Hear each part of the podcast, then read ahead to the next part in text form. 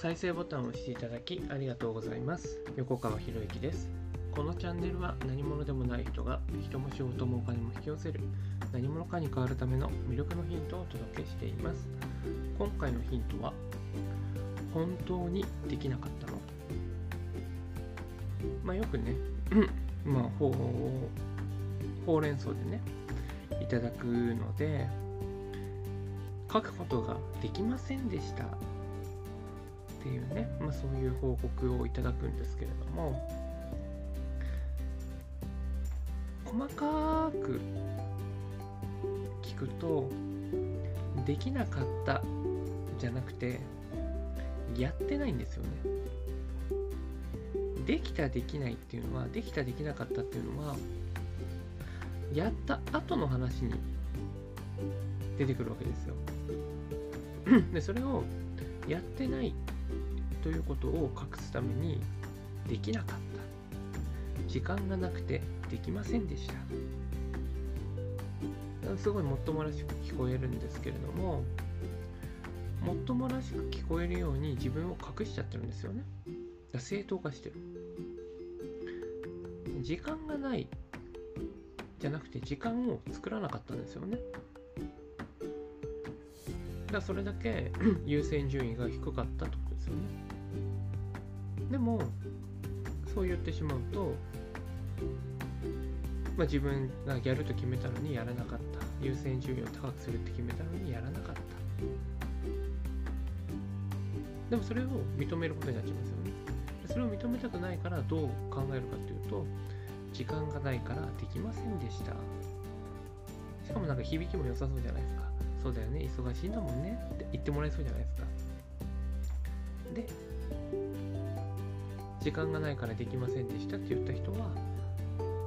次の日も時間がなくてできませんでしたっていう可能性が高いんですよなので あなたが何かね指導する立場としてまあ、関わることがあると思うんですね、人に。で、その際に、時間がなくてできませんでしたって言ってきたときには、本当にって聞いた方がいいですよ。本当にって。できたできなかったっていうのは、やってからの話ですからね。っていうね。でもね、ほとんどの人ね、ここに気づいてないんですよね。やるの後にできたできないがあるにもかかわらずやる前からやってやらないのにできなかったっていうわけです行動する前にできるできないを判断しちゃうんですよねそれって何かっていうと結局自分のブレーキじゃないですか。で面白くて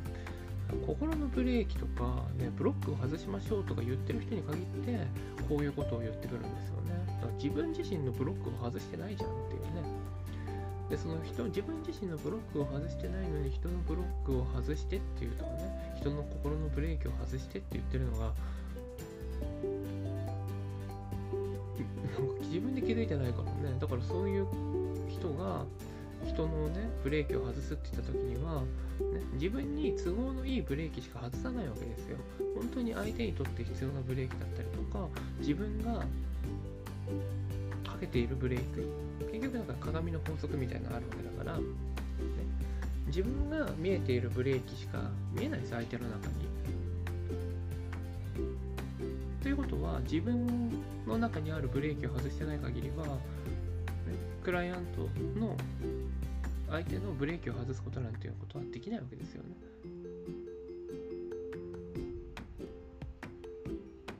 だこういうところですよね。だからできなかったじゃなくて、やらなかった。で、まず正直に認めることですよね。で、やらないんだったらやらないでいいと思うんですよ。だって時間24時間しかないからね。自分の人生にとって楽しいこと、大切なことを優先してやったらいいと思うんですよね。で、そのね、えー、楽しいこと、大切にすることが、でそれがね、あのお仕事っていうんだったらそれはそれでいいんじゃないですかって僕は思いますけどね。緊急に任された仕事の方が大事なんだって。それはそう大事でしょうね。だってそれをね任されてやらなかったらその会社内での人間関係っていうのがねなくなっちゃう。でも本当に大事なのは会社内の人間関係を維持することなんですかねってなるわけですよね。だそういうなんかね一つの出来事から掘り下げていくと自分が大切にしてる価値観って見えてくるんですよ特に自分がやると決めたのにやらなかった時ではその時にじゃあ本当に自分が大切にしていることは何なのかなっていうところを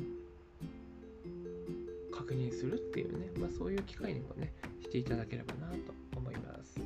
い、今日はこれからね、えー、出張なんでこの辺りで終わりにします、まあ、ぜひですね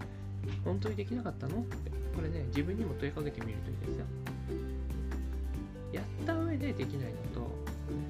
やってもないのにできないっていう話が別ですからね。以上になります。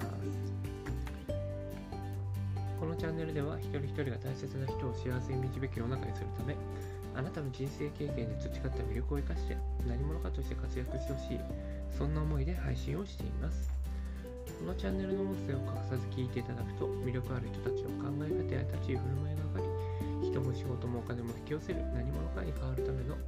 何者かに変わっていくことができます。ぜひチャンネルフォローやお友達へのシェアをしていただいて一緒に何者かになることを実現できたら嬉しいです。魅力のヒント今回は以上になります。最後までお聴きいただきありがとうございました。また次回お会いします。横川博之でした。